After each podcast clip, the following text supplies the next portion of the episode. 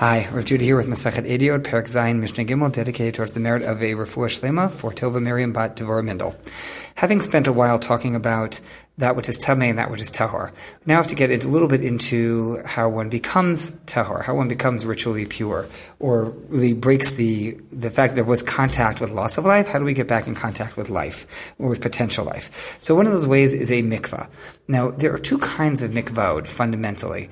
There is a mikvah that is filled with rainwater, and that has to be a literally mikvah, a gathering of forty sa'ah. It's a certain volume of water, and that water has to be still. If a mikvah mikveh, if a gathering of water is moving even in the slightest, if it's draining, uh, something like that, it ruins the entire mikveh. It has to be completely still, can't have anything flowing into it or out of it. But there's another form, which is a ma'ayan. A ma'ayan is a flowing spring. In a ma'ayan, you don't need 40 sa'ah of water present, and they're allowed to be moving, but it has to be a flowing spring. It has to be like coming up from the earth, etc. So these are two different forms of what we would colloquially call a mikvah, even though only the former is a mikvah and the latter is a ma'ayan, but you get the idea.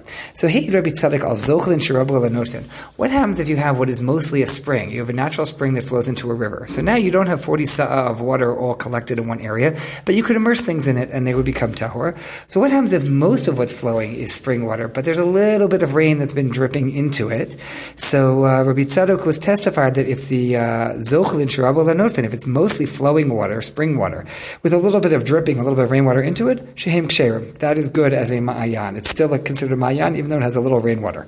Masahaya bevirat hapilya. There was a certain case in birat hapilya along these lines. Uba masav nichachamim, and that case went before the sages, and they said that is considered good enough. And that helps, A, because you know that it's a good ma'ayan. Secondly, a ma'ayan is also necessary for certain things, such as the preparation of the red heifer, the para aduma. So sometimes you need a ma'ayan, and what if you know that your ma'ayan has some rainwater in it, but it's not a majority? You're okay.